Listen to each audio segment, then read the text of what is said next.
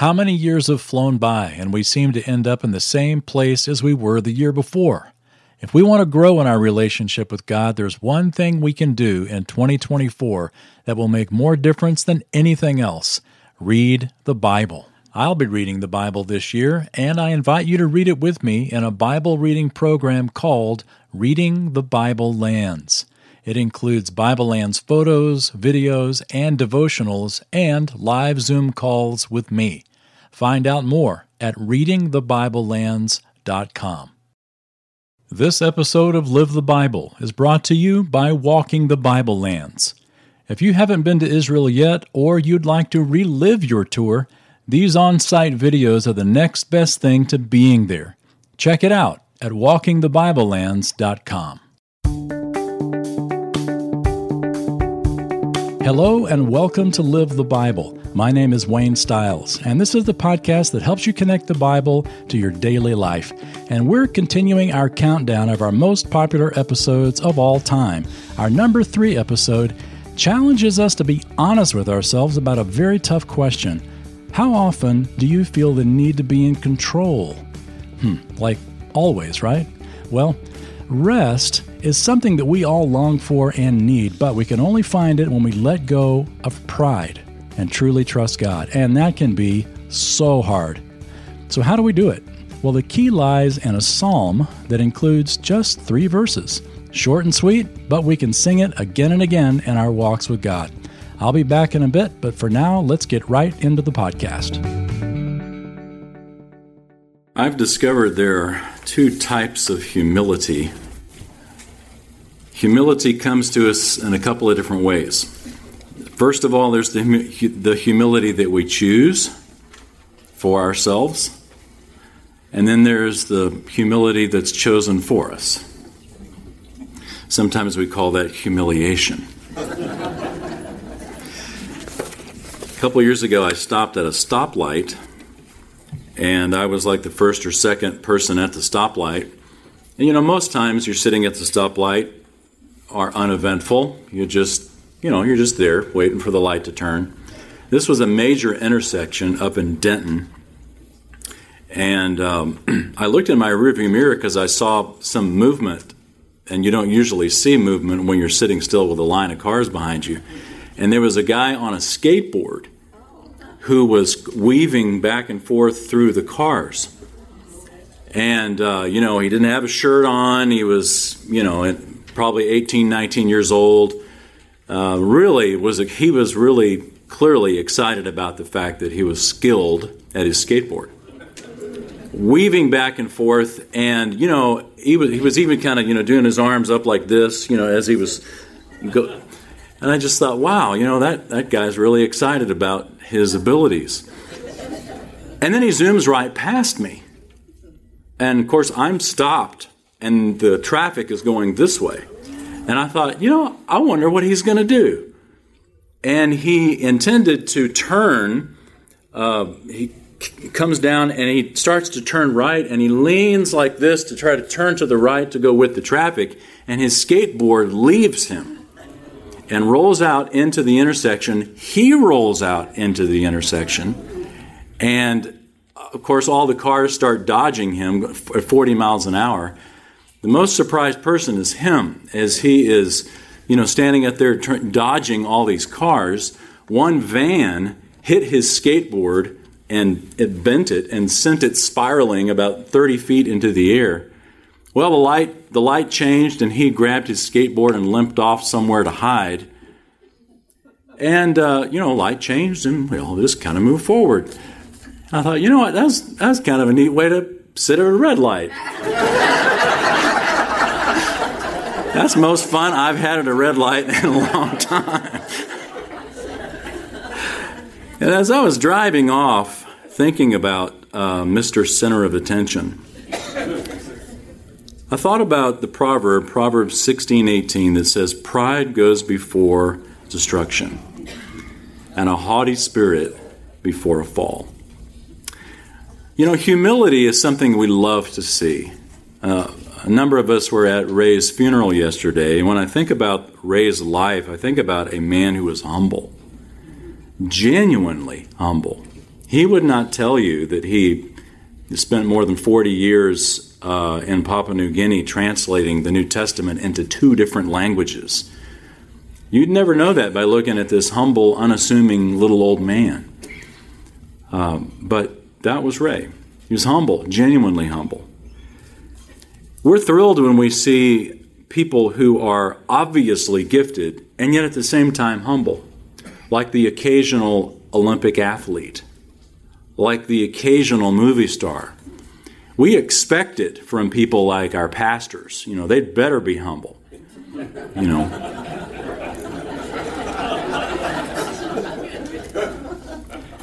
But with us, it's different, isn't it?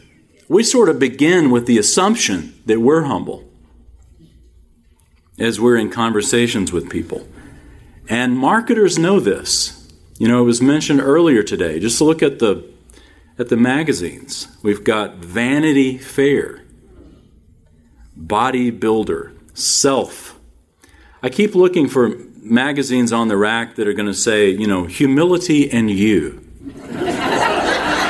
you know, or Servanthood Today, or Love Illustrated. Of course, that last one might get some purchases. But, you know, humility. Humility is sort of the opposite of feeling a huge need to be in control. You may not initially make that association, but it's true. It really is there. A person who demands to be in control is not a humble person. And when we are struggling with control in our lives, I think humility, or the, the opposite, pride, is really the root of what it is we're struggling with. There is a simple, short psalm that David wrote. I'd like you to turn to Psalm 131. Psalm 131. Psalm 131 is right in the middle of a series of psalms in the book of Psalms called the Songs of Ascents or the Psalms of Ascents.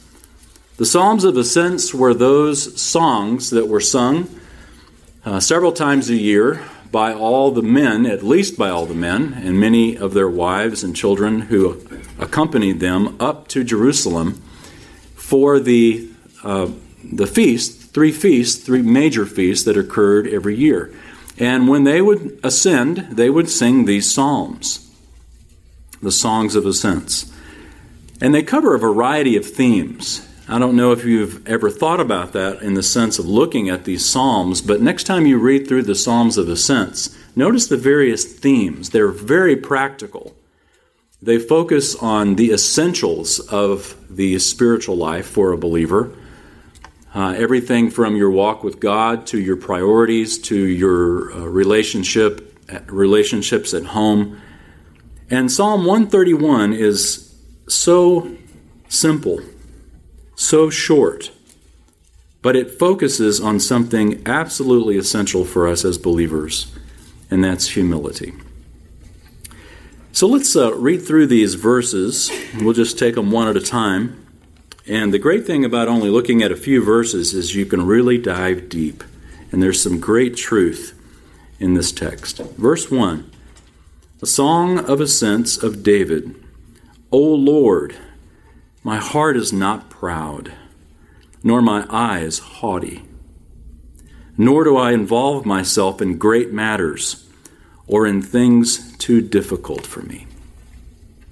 It's a prayer and it begins by David's confession that there is not pride in his heart. My heart is not proud. When pride starts, it starts in the heart.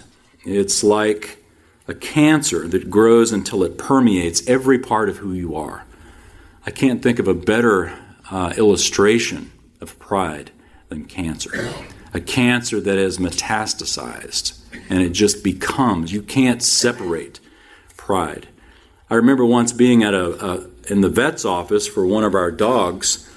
And I don't know if you've noticed, but when you're in the vet's office and you're sitting there, they stick you in the room and they make you wait in there for like five minutes before the vet comes. At least they did used to do years ago. Now a lot of times you wait out in the waiting room with a bunch of other sick dogs.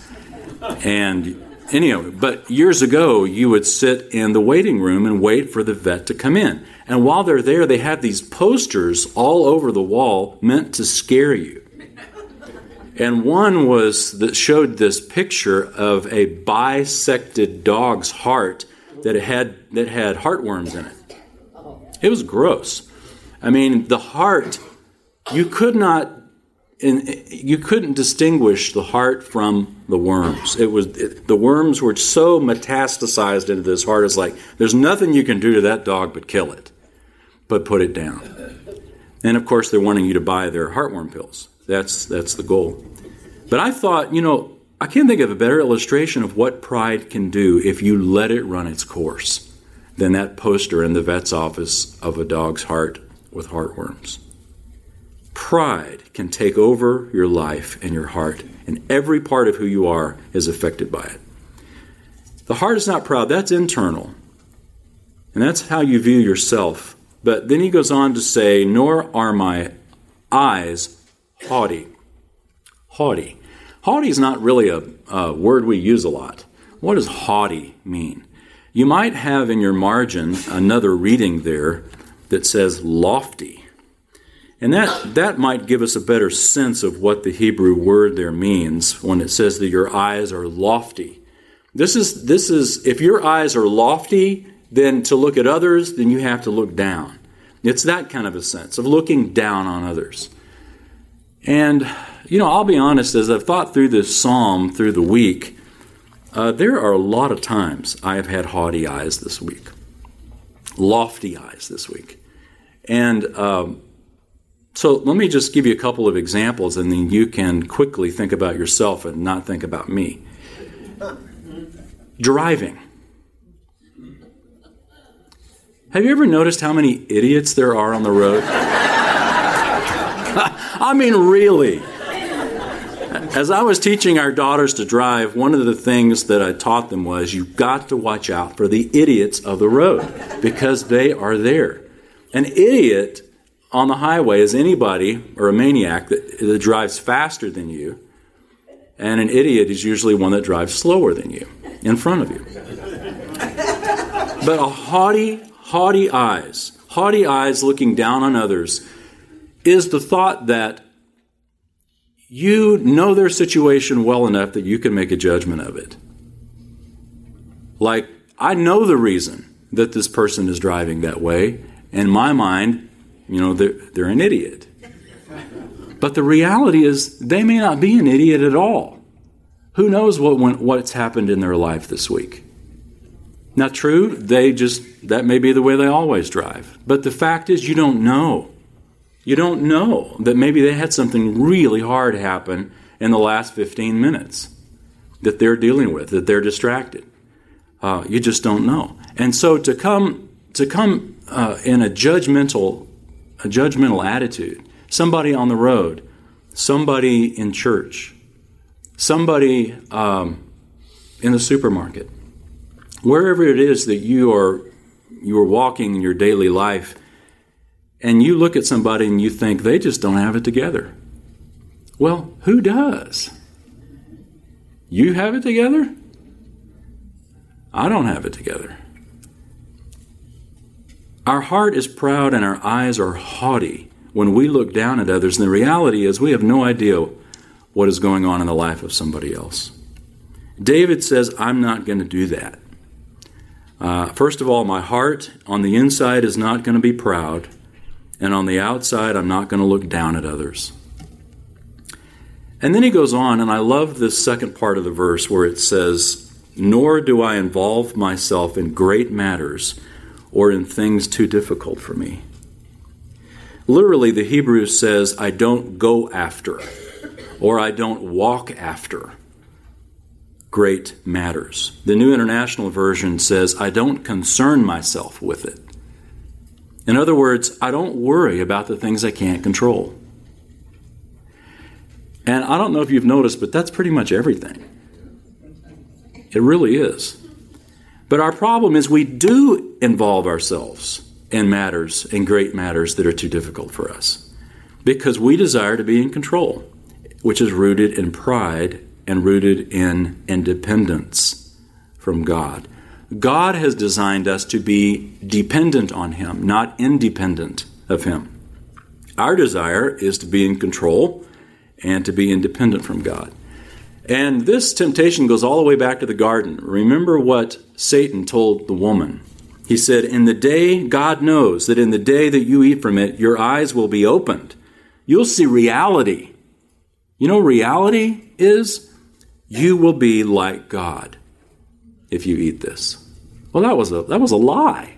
God has not designed you to be like God in that sense, that you are independent and self sufficient. God has designed you to be dependent on Him in your life. He has created you to need Him. And any situation that tempts you to be independent of God is a lie and is ultimately for your destruction. It was our, par- our parents in the garden, it was their undoing, and it resulted in pride. Pride was the sin of Satan, you remember. Uh, we're told to not lay hands on any deacons too soon, the New Testament tells us, lest they be guilty of the sin of pride, of arrogance. But they are to be, they are to be watched. Their lives are to be watched and uh, see if they model the humility that it takes uh, to be a leader. So, are you trying to control things? Uh, David says, I accept the limitation. It's a great, maybe a great paraphrase. I don't involve my things in, I don't involve myself or worry about the things I can't control. I accept the limitation that God has put on me. And this admission is not a defeat, it is not a weakness, it's a benefit as you, as a believer, recognize that you're going to live as God des- designed you to live. You can't control anything in your life your health, your job, the economy, your spouse, your kids. Now, you affect all these things by your actions, by your words, but you control none of it. None of it.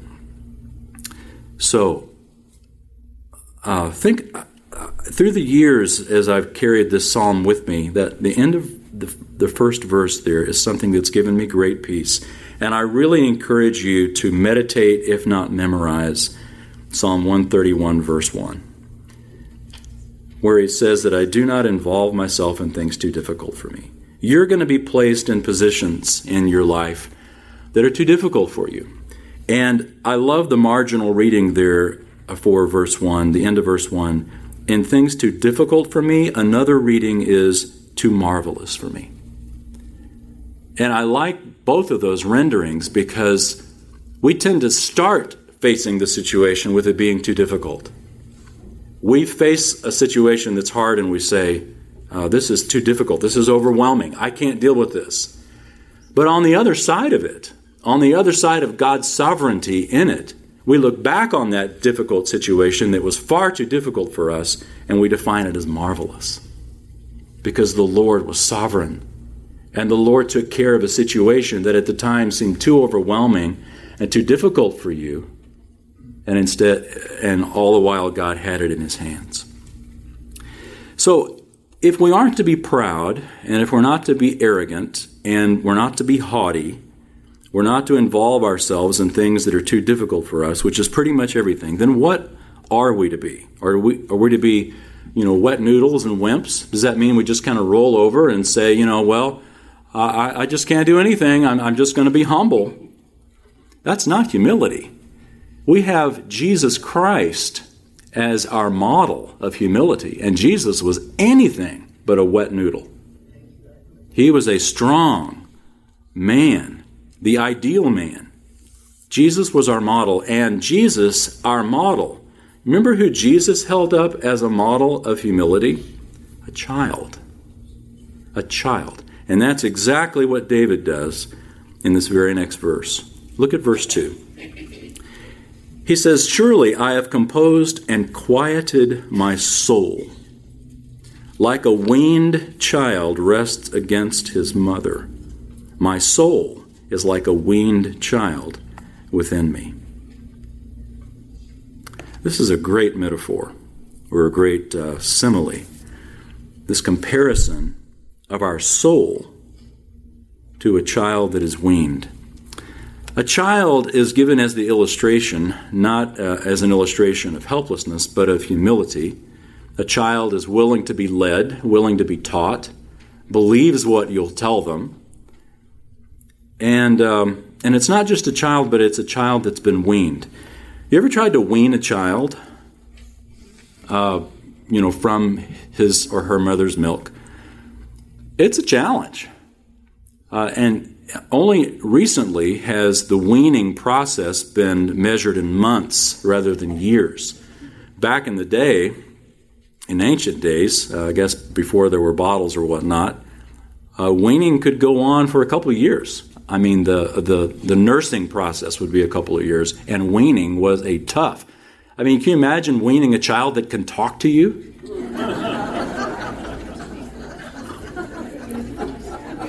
It's not something we usually deal with a lot.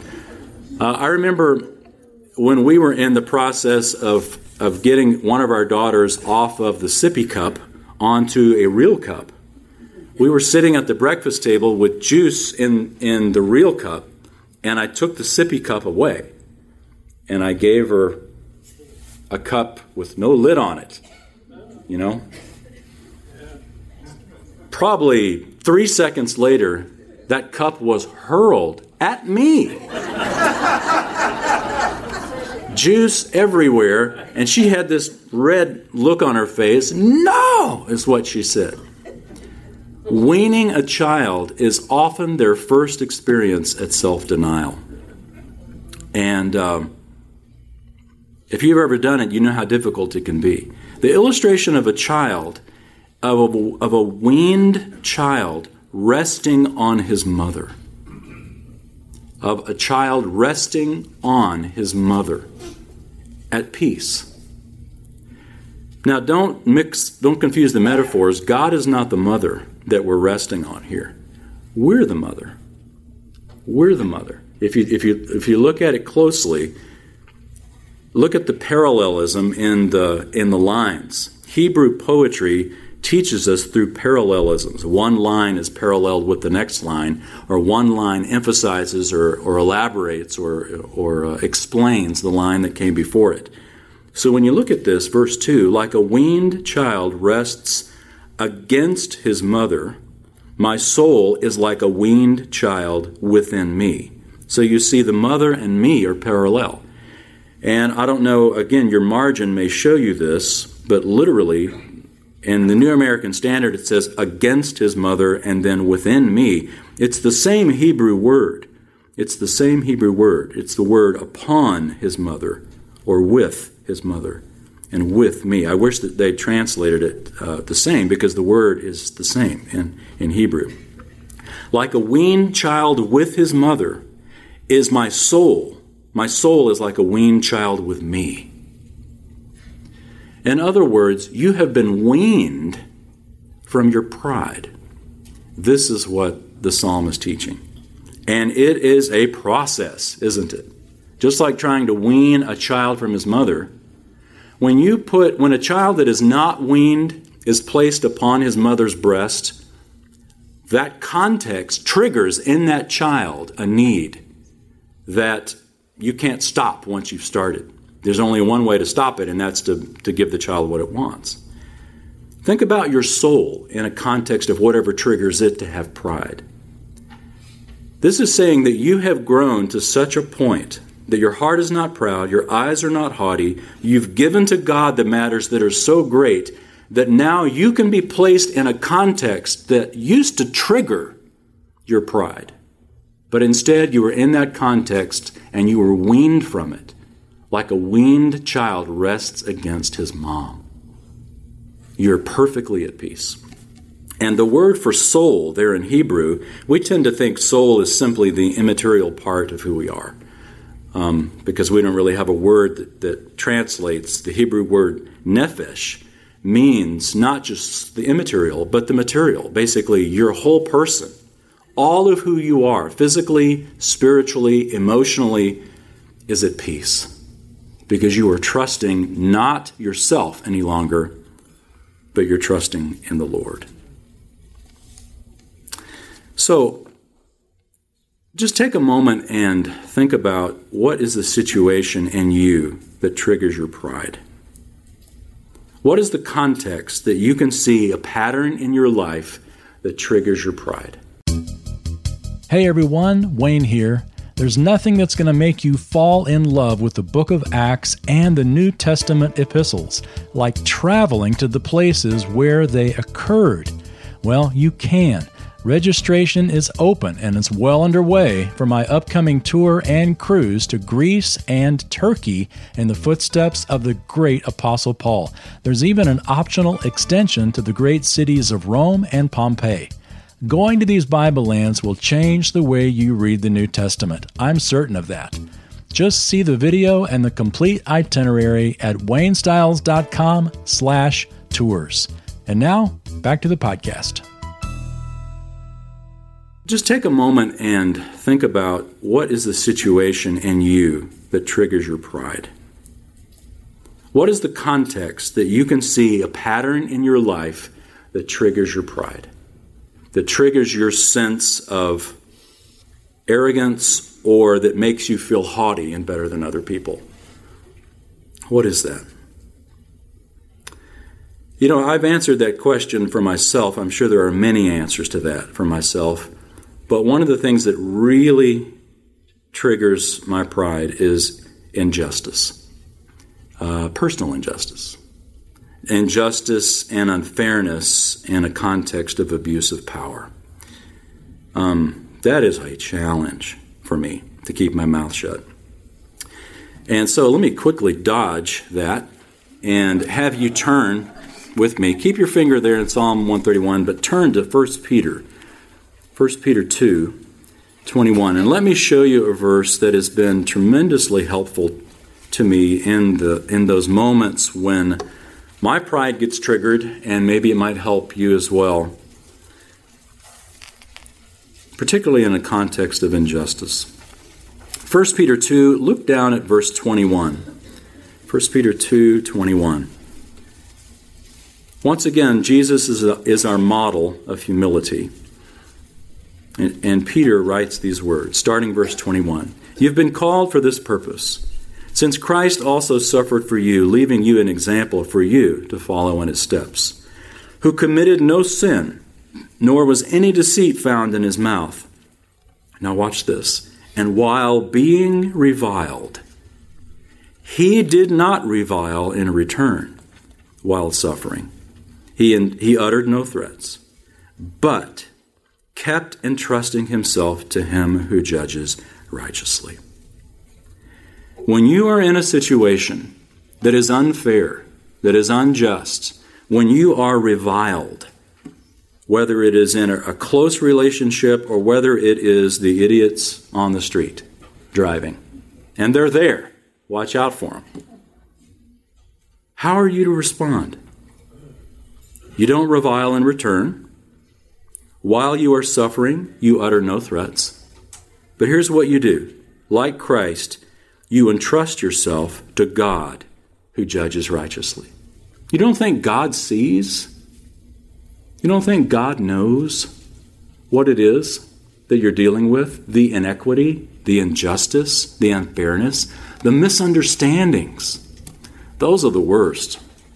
And particularly in a context where for whatever reason, maybe somebody dies, and you don't have the chance to go back and say, wait a minute, you got that wrong.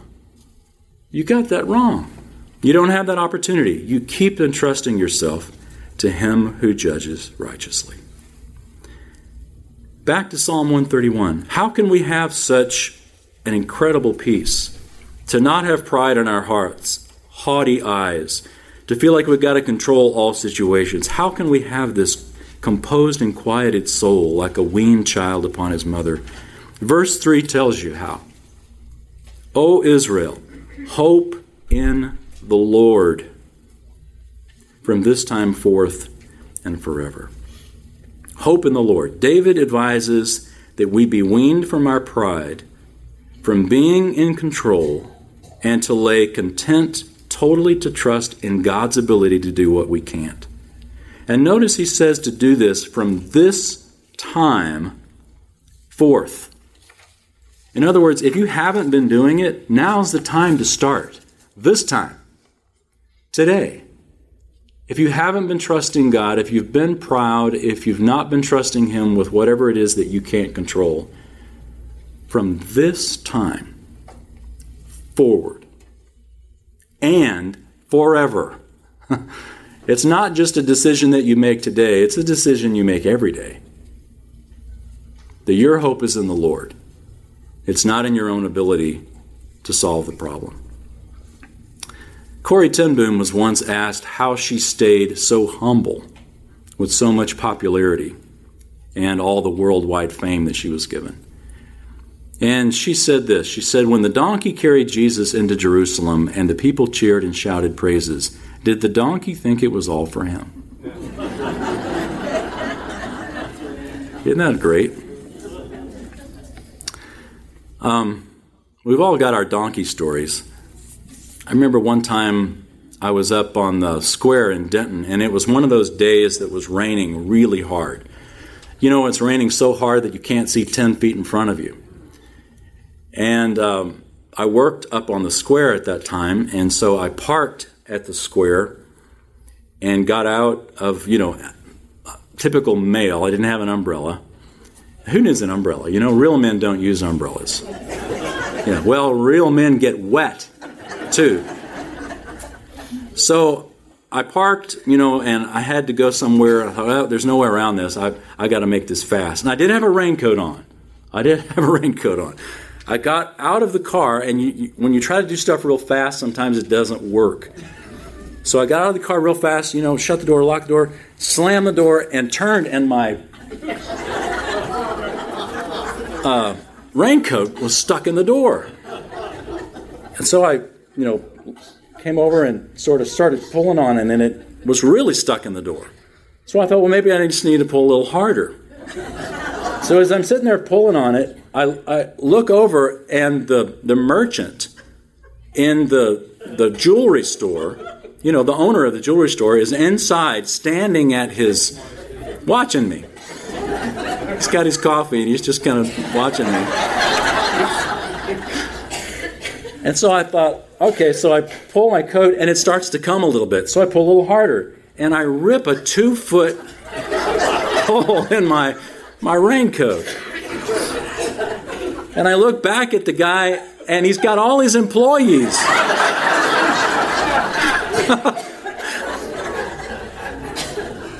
And there's no way around it. So I have to find my keys and unlock, and so I and now it was my turn to limp, limp off with my skateboard.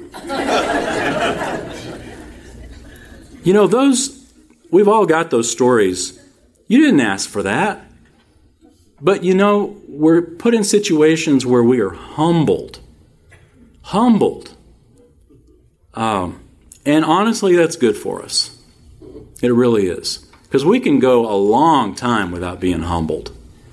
We can build walls of pride and protection around us to where nobody is going to climb that wall. We're not going to let anybody humble us.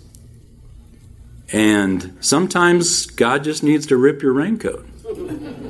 He really does. And it's not vindictive. It's not. Um, it's not cruel. But those moments where humility is forced upon us are healthy moments. They're good for us. In fact, I challenge you the next time something like that happens to you, and you can get to a place where you can let your heart rate calm back down and, and get the big sense of it, to actually say these words That was good for me. Um, let me read you, let me read you some verses. You don't need to turn there because I'm just going to read them rapid fire. But I've got several verses here about humility. Just kind of take a broad swath through some verses in the Bible. 1 Corinthians 4 7. For who makes you different from anyone else? What do you have that you did not receive? And if you did receive it, why do you boast as though you did not? That was 1 Corinthians 4 7. James 1:17 Every good and perfect gift is from above, coming down from the Father of heavenly lights, who does not change like shifting shadows. Proverbs 16:18. I've mentioned already, pride goes before destruction, and a haughty spirit before a fall. Daniel 4:37. Now I, Nebuchadnezzar, praise and exalt and glorify the King of heaven because everything he does is right and all his ways are just, and those who walk in pride he is able to humble. 1 Peter 5, verses 5 and 6. All of you, clothe yourselves with humility toward one another, because God opposes the proud, but gives grace to the humble. Humble yourselves, therefore, under God's mighty hand that he may lift you up in due time. I love the way Peter writes that. Humble yourselves under God's mighty hand. It's not just that you humble yourself, but you put yourself under God, under God's mighty hand. It's exactly what Psalm 131 is teaching. It's not just that you humble yourself or you, that you're not haughty or that you don't involve yourself in great matters. The reason that you can have a quieted soul that rests like a weaned child upon his mom is because your hope is in the Lord. From this time forth and forever, you're humbling yourself under God's mighty hand. Humility is not just set adrift and you're in a boat by yourself being humble, but you are under, to use that great metaphor, you are under the wings of God. You are under his mighty hand when you're humble. You are, as, as Peter again wrote, what we read, you are entrusting yourself to him who judges righteously.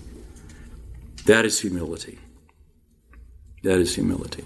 A couple of years ago, I was up in uh, Franklin, Tennessee, at a conference up there.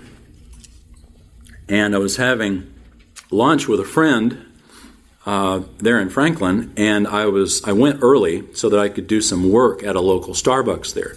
So I had about a couple of hours to kill uh, doing some work at Starbucks. And usually, when I work at a coffee shop, I take my earplugs so that you can kind of just go in, and the noise is ambient noise that doesn't really distract you, and you can really focus and do some work. Well, I forgot my earplugs. Oh man! So anyway, I, I went in, and the the coffee shop's footprint was really small, and so you know there was one table right up at the front that had like uh, probably about six seats around it, not a lot. And there was one open seat, and I thought, well, that's it, that's what I get. So I sit there, and because I didn't have my earphones, I, I had all these conversations that I had to hear. And I wasn't necessarily eavesdropping, I was just there, and my ears were doing what ears do. You, you hear things. And I heard, I overheard six conversations, I counted them in that hour and those two hours. And I want to share them with you because they were so um, impactful to me. Maybe they were impactful because I usually ignore the conversations, and the first time in a long time I actually listened. But these six conversations led me to asking myself six questions. And I want to share those six questions with you because they directly relate to the balance of humility and pride. The first guy that sat down next to me actually came up to talk to me. Usually in a coffee shop, you know, a bunch of strangers sit next to each other, do their own thing. But this guy came up and sat down beside me, and he had, uh, you know, muscles. He had a T-shirt stretched, you know, over his muscles. He was clearly some kind of a bodybuilder or, or health guy. And he said, uh, you know, I've lived in Nashville all my life. Or actually, what he did is, is he said. Uh, uh, I, I simply asked him, Do you have enough room? That's it. And he thought I was starting a conversation. So he began to tell me all about his girlfriend, all about his life. Uh, he lived in Nashville all his life, and he finally came down to Franklin to look at some of the Civil War sites. And he asked me if I live here. And I said, No. I said, I live in Dallas. And the look on his face was so disappointed. He thought I was going to give him tip, you know, tips about all the Civil War sites to see, and in like 30 seconds he was gone.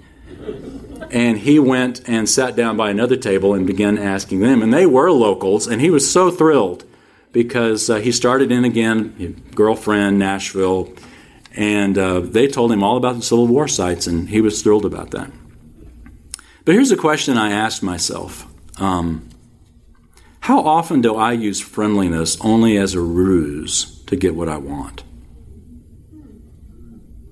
How often do I use friendliness only as a ruse to get what I want?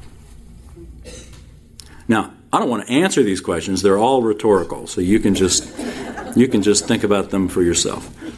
The next on the other side of the table, so this you know, Mr. Muscles and t-shirt was right here. On the other side of the table, there was a I guess the coffee shop manager who was doing an annual review for one of the employees right there in public. How would you like to have an your annual review done there, eh, right there among the public.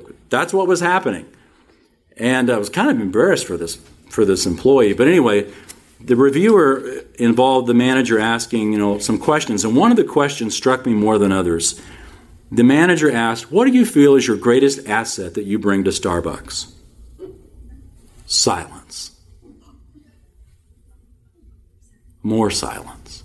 Finally, the guy answered, I don't know. and then he said, You know, the other employees can answer that. In other words, they're going to tell the boss what he brings, what this guy brings to the table. And so I thought, wow, there's a great question for myself. Do I know myself well enough to understand my unique contribution to my work? And that's not a lack of humility. If you read Romans 12, it talks about the fact that you need, you need to have a, uh, well, let's read Romans 12. Um, I could paraphrase it and butcher it, but I'd rather just read it. You can turn to Romans 12:3 or listen as I read it to you. Paul says, "For the grace given me, I say to every one of you, not to think more highly of himself that he ought to think, but to think so as to have sound judgment." as God has allotted to each a measure of faith. In other words, don't think more highly of yourself, but also be realistic. God has gifted you. Do you know that? Do you know your unique contribution? Do you know yourself well enough? The third conversation, there are only six, by the way. The third conversation uh, began with hearing a click, click, click, click, click, click of a white stick as it was making its way to the table. And this blind teenage young woman sat down with her, clearly her teacher. And the teacher was saying, okay, sit here. That's great. All right, here's your, here's your, uh, uh, whatever their manipulatives were they were working with. And they began the conversation. And the blind girl took her seat and with an incessant joy spoke about all the good things that were going on in their life. She talked about the good food, the good day, the good time together. Uh, when the blind girl accidentally knocked over her cup, uh, the teacher very calmly picked it up and said, You knocked over your cup? Oh, I'm so sorry. That's okay. And they began working to get. And here's the question I asked myself Am I joyful with the life God has given me my own disabilities notwithstanding? Am I joyful with the life God has given me, my own disabilities notwithstanding? Well, their seats had barely gotten cold when two beautiful young women sat down in their spots. And the first young woman, uh, the reason that I, that I knew who they were is because when she sat down, she immediately said a curse word, loud enough for Jesus to hear. And I looked up and she was looking at her cell phone, and her friend next to her was completely unmoved by the fact that her friend had just said what she did. Two beautiful young women who clearly in their hearts, now here I am, am I being haughty? Clearly in their hearts. They didn't seem to be that beautiful to me after, after their words came out. And so here's the question I asked myself Do the words that come from my mouth match the exterior that I display to others. Uh, a couple of guys, the next conversation, a couple of guys in ball caps sat down, and I could tell by their conversation that they were doctors. And they were talking about some patient that they were uh, uh, having to deal with. And uh, what do you think we should do with this? Well, maybe we should do that. And they were clearly talking all this medical stuff that I didn't understand. And then one of the guys just blurted out, he said, My brother died last year, and it just tore me up. And the other doctor was silent for a moment, and then that physician said words that absolutely shocked me. This physician used scripture so effectively to encourage his friend, quoting verses that lifted up the sovereignty of God and the comfort of God and the promises of God. And his words were rock solid. I mean, I, I couldn't have said it any better myself at all. And here's the, here's the question that I asked myself following that God has faithful servants in many, many places. Why do I often assume they only lie within my circle of influence? God's got many who have not yet bowed the knee to Baal. All over. We are not the last bastion of evangelical integrity.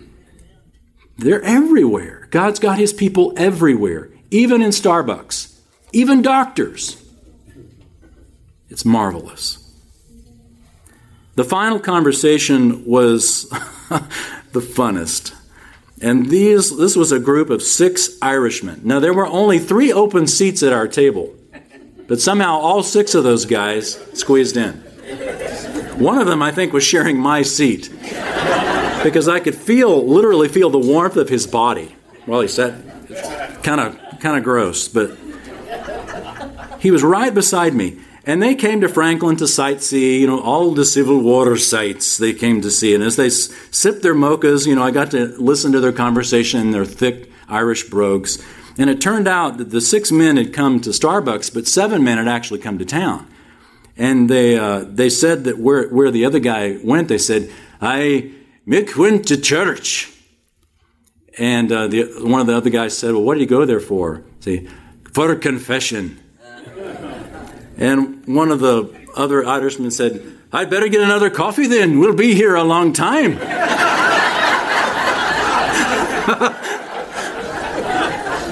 and the whole table laughed just like you just did. And, and I did too. And I noticed, you know, we don't laugh with accents. Everybody laughs the same. So here's the question that I asked myself. At our core, we're all the same. We all laugh, and we all have a need to confess to God. This little psalm that David's written is a psalm that we need to filter through all the experiences that we have in our lives. To not have a heart that is proud or eyes that look down on others. To not involve ourselves or feel like we have to involve and control all the situations that we can't control, but rather we still and quiet our souls like a, like a weaned child rests against his mom. Why can we do that? Because our hope is in the Lord. Every day, this time forth and forever. Let's pray. Lord God, thank you so much for the simple three verses, these, these simple three verses that David has written. In the Psalms of Ascents, the songs that were sung repeatedly, and this is one that we need to sing repeatedly. To filter our motives, our thoughts, our actions, intentions through humility. To rest and quiet our soul like a weaned child against its mom. Father, we all struggle with pride. We all struggle with that feeling of uh, haughtiness toward others. We all feel like we need to control things that we can't control, and we all struggle with hoping in you versus hoping in ourselves. So, as we've spent some time with David's words this morning, I pray that we would carry them with us, and it would not simply be close the book and forget it, but that your words would have their impact and their way in our heart today. And let that be help us to be more humble like our Lord Jesus. And it's in his name we pray. Amen. Thank you for joining me for our third most popular episode of Live the Bible. This week, each day, ask the Lord to set the song of Psalm 131 in your heart. Ask Him to help you filter your motives, your words, and your actions through humility. May He give us eyes of compassion rather than judgment and a spirit of trust rather than control, and hope in God rather than hope in ourselves. Only then are we truly going to be at rest. Only two episodes left and our top 10 countdown. Next week, we'll find out if today's headlines mean we're living in the end times. The answer might surprise you. Until then, live the Bible.